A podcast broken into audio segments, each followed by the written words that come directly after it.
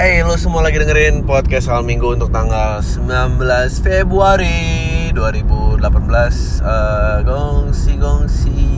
Um, Ya gue gak tahu sih Apa ucapannya. Cuma ya kira-kira begitulah. Uh, Not trying to be politically correct But you know I think Gue masih ada Cina juga gitu. So gue try to take on the spirit. Anyway um, uh, kayaknya gue akan ada di Postinor tapi nggak tahu uh, apa episode kapan. Uh, itu satu. Kedua uh, direct download. Untuk yang gratis kayak dua bulan lagi. Uh, lagi diedit. Uh, looks great man uh, apakah akan dijual umum? I don't know karena kondisi ya gue gua gua actually gue mau kok jual di umum karena karena um, uh, karena gue nggak pengen ya karena pengen pengen untung lah anjing. Pengen untung pengen kelar uh, pengen dapet duit uh, abis itu biar gue nulis lagi. Tapi permasalahannya gue nggak tahu gimana cara uh, biar amannya uh, yang pasti ntar harus ada lulus sensor dulu jadi gue tapi ya lulus sensor juga gue ngeri ntar bocor dari sana ntar jadi apa gue you know. Um, ya gitu deh. Kedua gue have been getting a lot of shit about um, billboardnya Panji. Panji ke politik apa jadi gue bahasnya jadi topik sekarang um, tapi nggak tentang Panji ya sih karena banyak yang nanya ke gue uh, lu tahu motivasinya nggak? Oh dia gimana? Lu kan deket bla bla bla. No you know what? Actually gue nggak sedekat itu karena you know he's a friend. Uh, gue kenal dia kenal keluarganya. Uh, banyak ngomong tentang uh, stand up harus ke mana dan you know industri stand up make money harus stand up bla bla bla. But you know gue gue um, tapi sebatas itu aja. I don't I don't share his political point of view. I don't share his uh, ideology. Uh, kita pernah ada di ranah bareng mungkin dulu provokatif proaktif stand up yang pertama. Itu juga dia cuma nge-host. Uh, abis itu gue pernah take over uh, program dia di uh, program dia di radio. Tapi but that's about it. Gue nggak tahu uh, then pilih Panji itu juga apakah itu deklarasi dia mengikuti partai? I also don't fucking know. Gue nggak benar mencari tahu juga. Karena it's for me uh, ideology itu kayak political ideology kayak kayak ranah kesensitifannya itu kayak kayak sebuah belief system gitu uh, kayak ranah agama dan gue nggak nggak gue nggak pernah mau nembus ranah politikal siapa pun kalau gue nggak pernah dikasih izin atau gue nggak akrab-akrab banget uh, dan certainly yang pasti lagi juga gue nggak akan pernah mau ngomong on someone else's behalf. Uh, even pilihan-pilihan politik yang gue rasa sama dengan gue pun gue uh, gue gue nggak pernah ini dan I like to keep it private. Uh, jadi kalau lo tanya motivasinya dan apa ini ini itu orang bersih apa enggak I don't I don't fucking know uh, tapi mungkin yang mau gue share lebih ke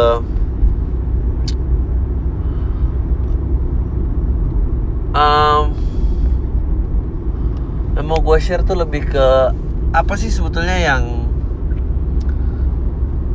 dibutuhkan gitu oleh sebuah negara? Um, yang memang uh, menurut gue mungkin lo bisa lihat oh ini ini ini sebuah titik cerah di mana um, uh, negara tuh menuju ke sebuah titik yang lebih baik. Itu sih dan uh, kalau tidak ada indikasi itu gue gue males ngomongin karena semuanya ya basa-basi lah gitu. Maksudnya mau basa-basi banget. Semua nggak akan bisa keluar gitu. How could you? Kayak let's say uh, lokalisasi gitu ya. Ini of course ini nggak uh, ada bahan bacaannya. Uh, semua spekulatif dan sangat konspiratif sih misalnya lokalisasi gitu. How could you uh, expect untuk um, istilahnya uh, apa namanya gimana bisa ngerit lokalisasi kalau ternyata orang-orang yang berinvestasi di situ adalah orang-orang yang dulu pernah berkuasa atau menjabat sebuah jabatan penting di sebuah pemerintahan gitu. Dan dia udah nggak di situ dan di situ sumber makannya dia gitu. Terus lo mau mau mau ngekiknya gimana? Nggak mungkin terlalu banyak orang yang with you know yang koneksi in powernya besar sekali untuk lo hajar gitu. Jadi uh, sangat sangat sulit lah gitu. Um, and then uh, mungkin kita juga harus bisa lihat kayak contoh salah satu yang gue pelajari banget di waktu di Manila gitu ya uh, dan perbandingannya ke Jakarta. Jadi gini kita kita tuh bergerak dari uh, sebuah uh, rezim yang berkuasa gitu. Kita mengalami uh, waktu itu kayaknya Presiden Soekarno tidak secara resmi tapi you know di, di, di, dinobatkan sebagai presiden seumur hidup. Uh, dan waktu itu kita berganti sebuah rezim yang sebuah presidennya hampir seumur hidup gitu ya 32 tahun. Uh, and then kita langsung mengikuti sistem politik uh, Amerika gitu. Yang maksimum menjabat uh, di sebuah negara itu dua kali masa pemerintahan um, apa namanya uh, dan, dan gue berusaha share apa keuntungan dan ketidakuntungan dengan melimitasi masa jabatan. Uh, dan di Manila jauh lebih parah lagi karena korupsinya terlalu parah. Uh, setiap orang yang menjabat di pemerintah itu hanya boleh satu periode gitu dan uh, jadi ceritanya uh, kenapa ada limitasi masa pemerintahan itu? Karena untuk mencegah absolutivitas power uh, absolutive power uh, biar nggak satu orang terlalu korupsi terlalu banyak uh, dibuatlah maksimum termin menjabat gitu uh, tapi disadvantage-nya adalah lo harus bisa tanya ke diri lo gitu ya uh, ini, ini ini bukan gue against demokrasi gitu ya. Jadi Indonesia itu kan waktu itu sistem partai Soeharto turun sistem partai masih uh, dua kali lagi sampai akhirnya kita milih direct presiden uh, waktu itu SB gitu dan dan dan Jokowi itu adalah presiden di masa pemerintahan ketiga pemilihan langsung. Uh, problemnya ada banyak.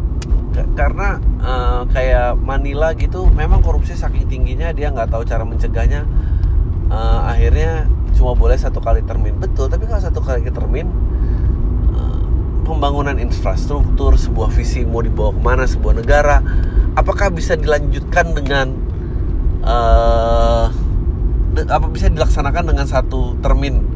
Dan presiden berikutnya itu kan pasti yang kepilih yang anti teorinya pertama kan. So the next president won't do shit yang um, apa yang presiden pertama udah uh, landaskan gitu. Kayak anjing gue nggak mau bikin kayak gini-gini. Karena gue dulu berhasil meraup suara dengan uh, tidak setuju dengan uh, beliau bla bla bla bla bla ya udah terus ya nggak tahu progres kapan tercapainya gitu kan. Lo lo harus pertanyaan itu. Nah kalau dua kali termin uh,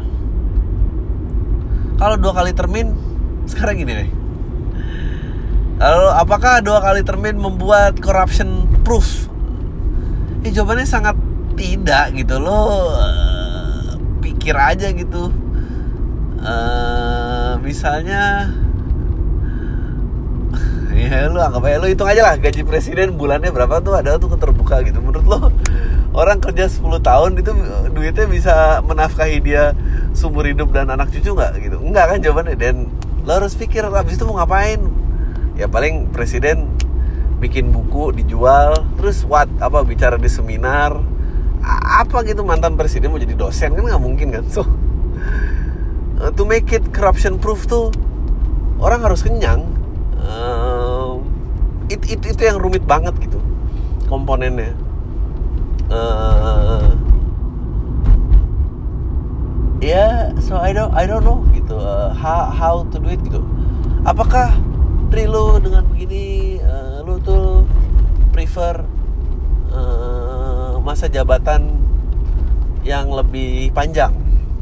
Jawabannya iya kalau gue karena gini kita itu kan negara gue lupa kita ada istilahnya. Kita itu negara muda di di di, di uh, kita di negara muda di 19th century kan gitu.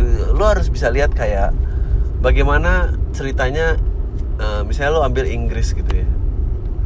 Inggris waktu itu bangsa penjelajah ada yang besar ada Belanda Inggris uh, Portugal dan Spanyol gitu. Um, semua berusaha mencari um, ya pangan waktu itu gitu ya atas perintah ratunya gitu atau raja masing-masing uh, dengan membawa misi pes pesmakmuran juga gitu. Kalau nggak salah I think at that time slavery udah dihapuskan loh ya?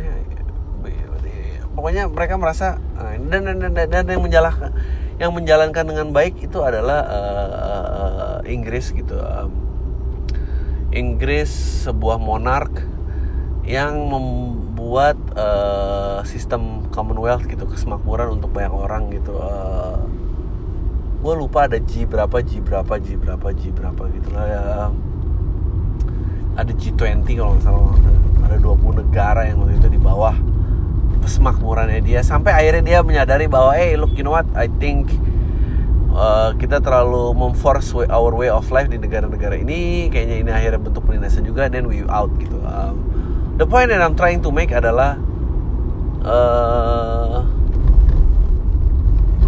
tadinya ada sebuah monark yang absolutivitasnya luar biasa tidak cuma di negara sendiri tapi juga menyeluruh ke berbagai dunia. Sampai akhirnya uh, mulai dibagi power uh, dengan perdana menteri monark rela hanya sebagai simbol dijamin kelangsungan hidupnya. Sih like seumur hidup. Uh, gue yakin uh, kalau sebuah monark dilucuti kekuasaannya dipindahkan ke perdana menteri uh, yang yang yang yang bisa dipilih gitu ya uh, and then terus kerajaan yang nggak dikasih makan gitu gue yakin nggak akan rela gitu. Gue yakin itu akan bloodbath banget bloodbath banget deh. Uh, gue sih masih percaya kalau nggak mau korupsi kan terus apakah lu berarti namanya menghalalkan korupsi? Ya enggak lah.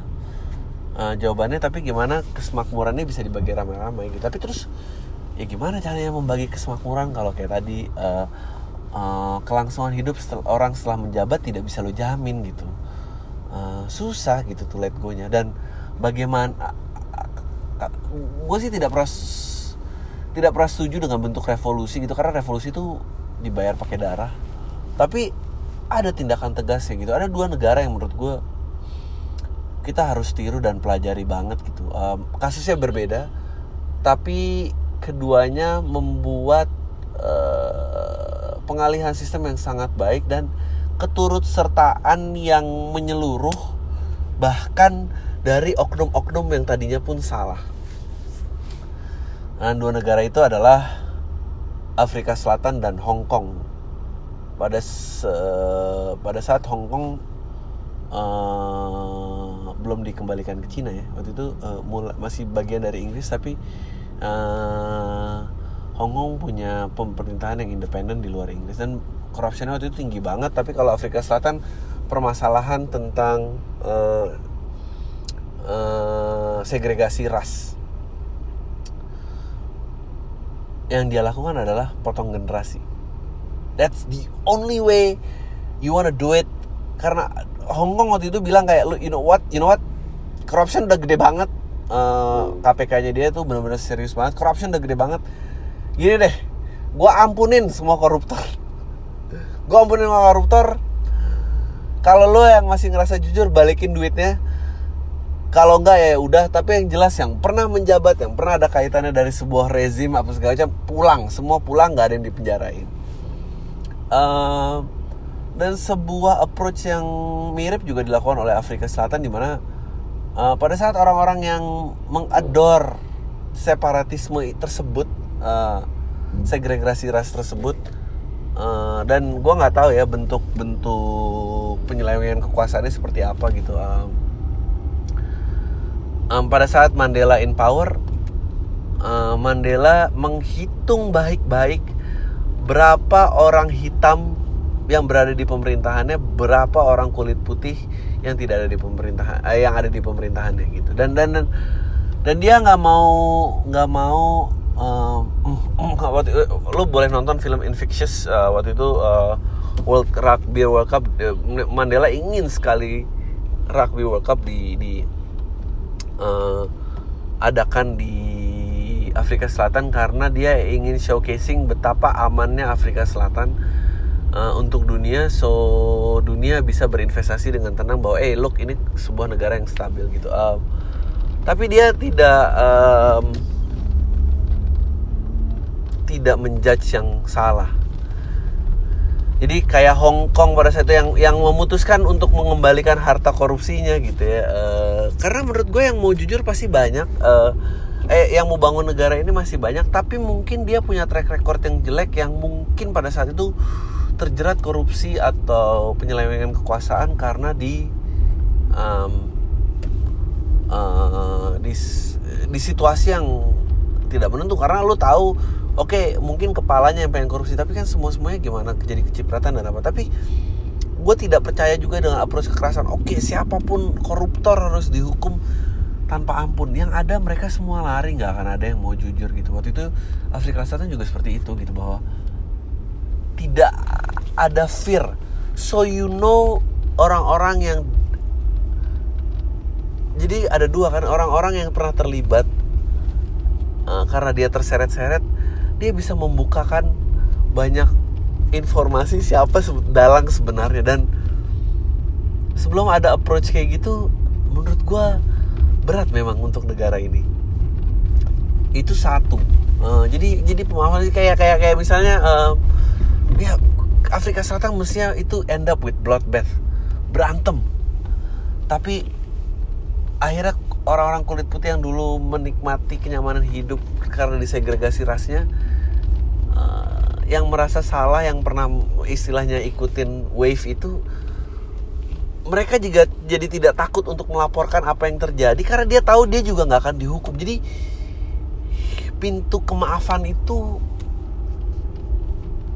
memang harus besar. Uh, the only reason kenapa 65 tidak terlibat eh tidak pernah terbuka 98 tidak pernah terbuka karena uh, ya gue bukannya sosok mau bilang ya korban harus bisa merelakannya demi hal enggak you know kalau lo jadi korban pasti lo sakit hati banget. Lo berharap justice to be served. But now you know it's almost 20 years.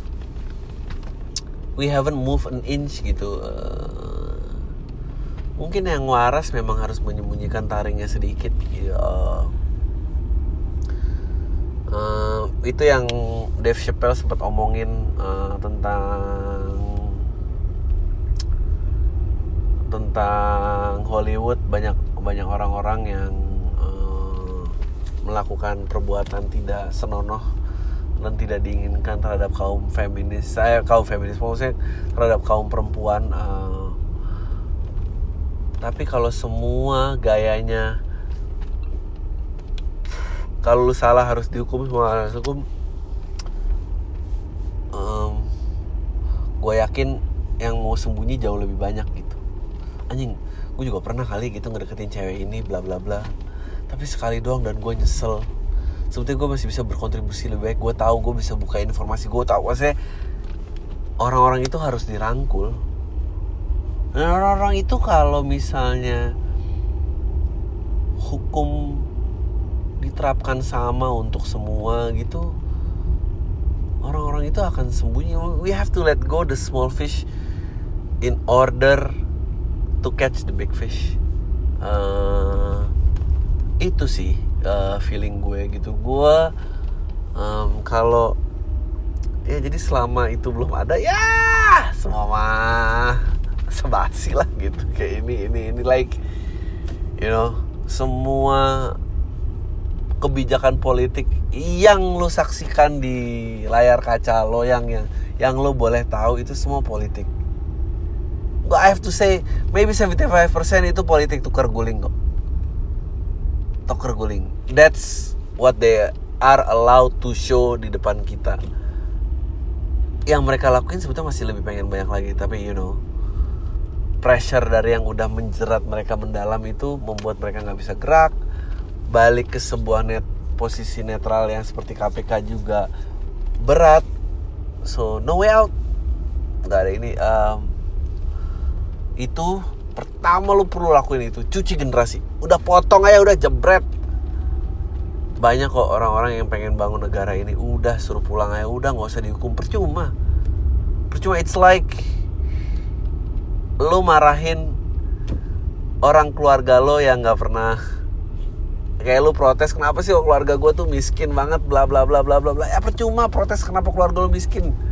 Mendingan lo yang masih punya energi pikul semua beban keluarga lo lu bawa lagi ke tempat yang lebih jauh. Permasalahannya kan itu kayak nggak nggak ada nggak ada sisi kedua sisi yang mau meringankan beban. That's what I think so. Kalau lo tanya stance political gue itu stance political gue. Jadi uh, dan mungkin dilakukan. Ada dua negara yang sudah melakukan kalau memang Indonesia mau Indonesia bisa melakukan. Kedua habis itu yang perlu di create adalah stability. Gue nggak peduli there's no there's no corruption proof system. No. Stop expecting corruption proof system. What makes corruption proof itu memang hanya integrity. Integrity manusianya yang menjabat apakah cukup wise untuk aduh apa ya istilahnya tuh Indonesia tuh negara muda negara muda di fase dunia kelima? Gue lupa apalah itu namanya istilahnya. Apakah apakah wise untuk negara 71 tahun? Eh berapa sih kita? 45 45 tuh 45 tuh berapa sih guys? Ya gitu 76 what? No 45 itu 73 tahun ini 73 tahun ya? Ya 73 tahun untuk memiliki kestabilan politik yang hanya bisa lo harapkan per 10 tahun. Itu kalau dia bisa dua kali menjabat lo. Gue actually ya menurut gue idealnya kita mungkin satu orang boleh empat kali atau kalau lo mau dua kali termin menjabat satu jabatan itu 10 tahun. Nggak bisa men. Nggak stabil kayak gini tuh nggak bisa. Nggak bisa investasi. Investor takut nilai rupiah melemah corruption jalan terus. Semua tuh short term banget gitu. Short term habis mungkin dengan lo menggaji presiden yang sama 20 tahun atau semua yang di bang eh, gue pernah ngomongin tentang uh, jangan ngomongin cuma eksekutif doang tapi juga legislatif. Menggaji legislatif 20 tahun dia bisa pensiun dengan tenang anak cucu bisa kuliah. Maybe they will they will start corrupting. They will stop corrupting bukan they won't stop corrupting they will stop corrupting. Um, ada ada ada research yang menarik gitu ya uh, there's a limit kok seberapa kaya orang pengen gitu. Kayak gue misalnya gue gitu kalau ditanya Dre lu sebagai individu pengen seberapa kaya sih? You know gue pengen gue punya rumah yang decent untuk dua anak gue pengen bisa menjamin anak-anak gue sampai kuliah uh, eh, gue pengen keluarga gue bisa liburan lah setahun dua kali. Ke mana gitu kayak that's it. That's about it. Like I don't I don't crave oh lu pengen rumah berapa? Nggak ada nggak ada. Uh, waktu itu researchnya bilang bahwa gue lupa harus dicari sih bahwa ada kesamaan mbak. Uh, um, um, um, serial killer dengan successful CEO gitu. Uh, they both uh, sociopath. Maksudnya CEO dalam artian di sini diwakilkan karena ada orang yang nafsu hartanya tuh emang unlimited. It, it, it's the same with uh, koruptor. Uh, apa itu memang sosiopat gitu. Itu sosiopat gitu bahwa ada harta yang pengen lu tembus banget um, jadi kedua-duanya tuh punya kesamaan menjadi sosiopat gitu. Jadi kita cuma perlu ngebersihin yang sosiopat itu gitu. Sisanya gue believe banget orang lain-lain nggak se, se seperti itu gitu. Um, ya gue mungkin salah but you know. Uh, South Africa did it Hong Kong did it. Um, sisanya sangat sulit uh, apa pun kebijakan apa pun ini kayak anjing semua sih. Ini tuker guling doang sih. I can aduh gue pengen namain satu kasus tapi oke. Okay.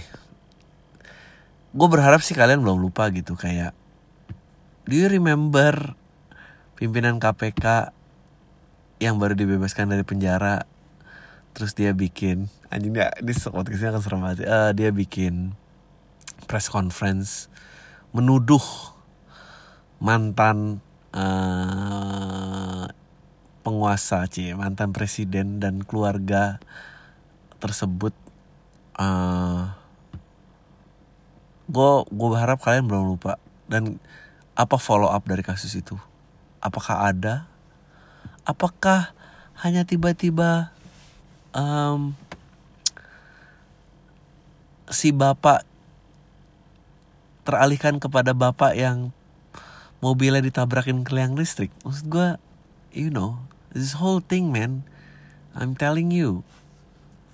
Ken kenapa akhirnya itu yang diusut? Gue juga kalau siapa siapa tahu dia cuma korban kan mas gue juga kayak bangsat lo tadi ya mau ngebuka itu lo malah buka ini anjing gue gue juga jadi lari sih gitu sih lo kok jadi gue yang salah nih babi gitu. gue I'm not saying dia bang white you know it's something something to think about like nggak bisa men. Harus potong generasi. Uh, kaitan dengan partai keluarga yang pernah berkuasa. Udah gitu. Maksudnya sama aja. Kalau bikin kayak dulu dulu kita bisa bikin kayak um, apa tuh ngecap yang turunan PKI dan segala macem gitu nggak bisa nggak boleh menjabat nggak dijamin keluarga negaranya bla bla bla. You know if you can do that to a certain party then you can do that to a certain regime. Why not? Mau potong aja berapa? Dua generasi ke bawah. Apa potong aja nggak apa-apa.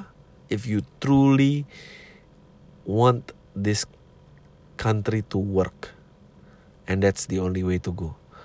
Anything below that gue nggak mau denger nggak mau denger dan nggak mau terlibat karena pasti kalah. Kalau gue sih itu aja. Kalau orang bilang sih itu terserah lah ya. Tapi memang kalau lo nggak dudukin ntar akan ada orang lain yang lebih nggak bener ngedudukin bla bla bla bla eh, you know what, anjing. Um yeah and watch out watch out. Um, bagian legislatif bukan eksekutif. You know eksekutif. Eksekutif tuh kadang cuma kena tainya aja gitu. Um, uh, yeah that's about it. I think I should go to the questions. Um, uh, banyak pertanyaan yang aneh-aneh. Gue tuh uh, terus kayak apa nih? Suruh bentar ya. Gue baca dulu nih dari SFM gue usah nanya ke SFM lagi ya. SFM terlalu ABG uh, tanggapan uh, ya tadi udah gue jawab tanggapan orang Panji dan segala macem uh, terus kayak lo jabatan pemerintahan mau nggak? Ya gue udah jawab juga. Um, personet bang nanti personet yang makin narkoba sekeluarga buat ngajak anggota keluarga lain makin narkoba ya. Uh, gue nggak gue nggak mengerti uh, keluarga yang mau makin narkoba tuh gimana sih? Maksudnya sekeluarga terus mau pakai ayo dong nak sama mama pakai narkoba gitu gitu.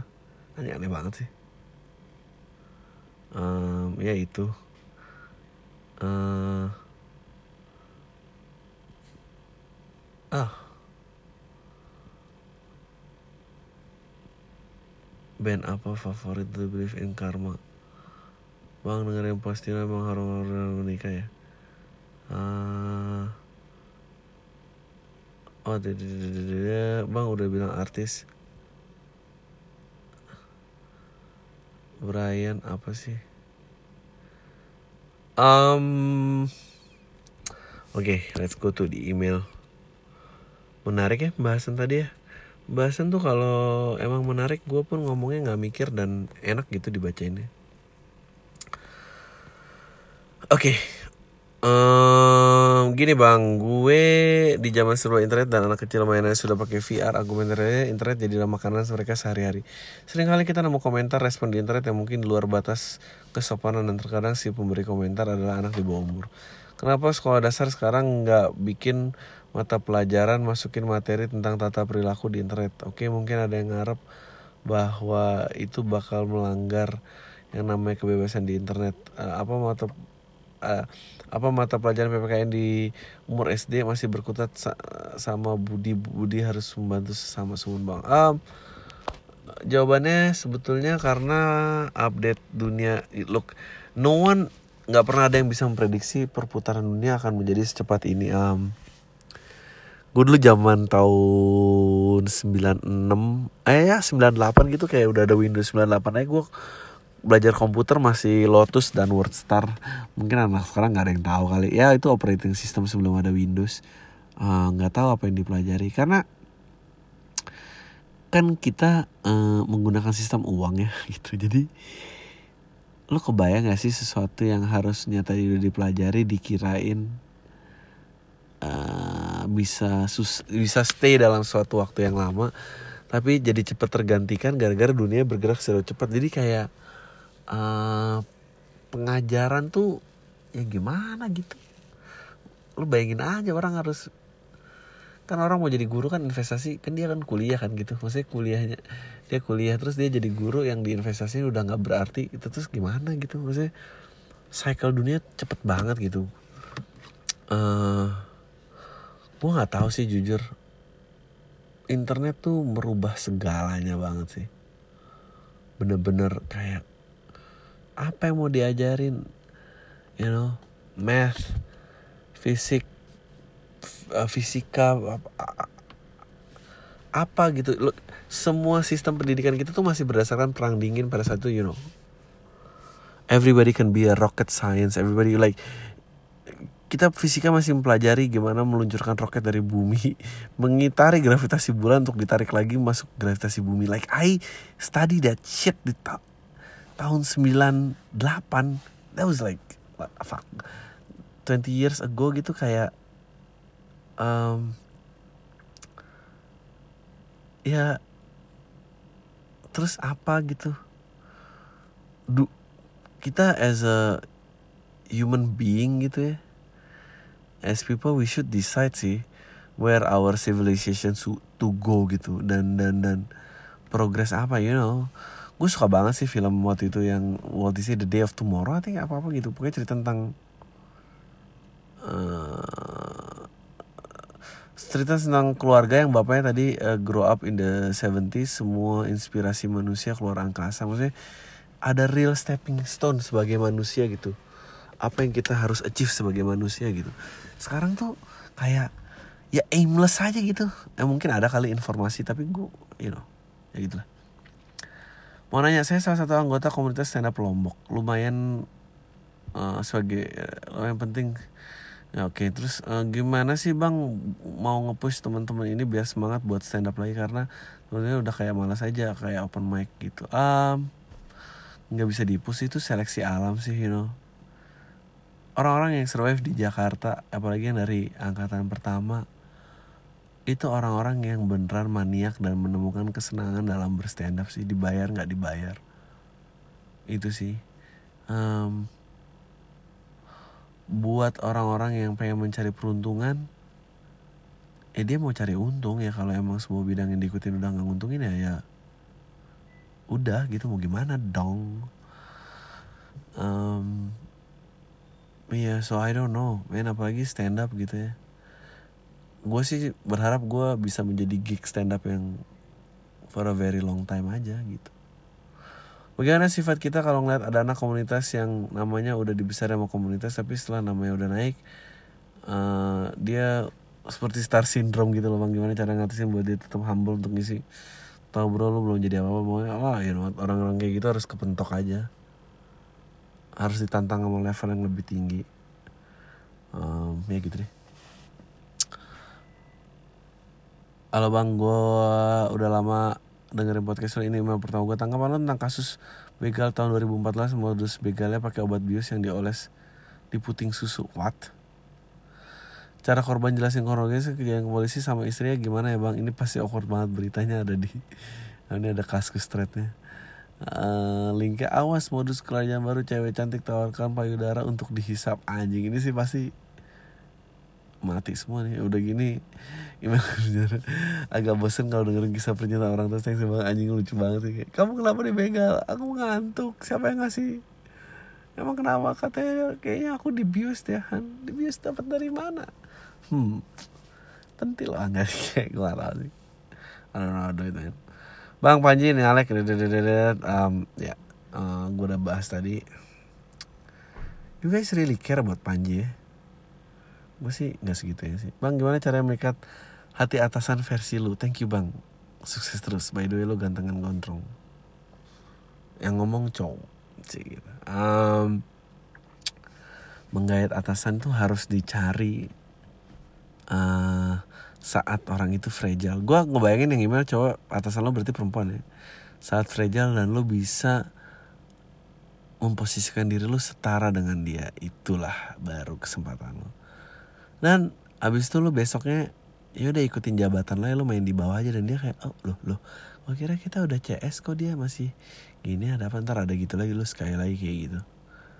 Baru ntar abis itu kayak aku senangan kamu kayak gini aja di biasa aja jangan panggil mbak lagi kok aku nggak apa-apa. Ah.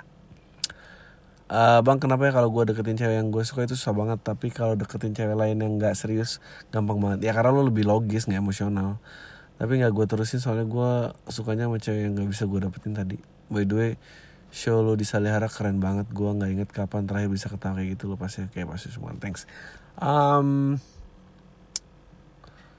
thank you. Ya jawabannya itu karena karena susah lah kalau itu kan kayak aduh kapan ya kok dia udah dirit nggak dibales ya? Kok gue apa ya? Kok gue nggak di ini? Like too many anxiety man.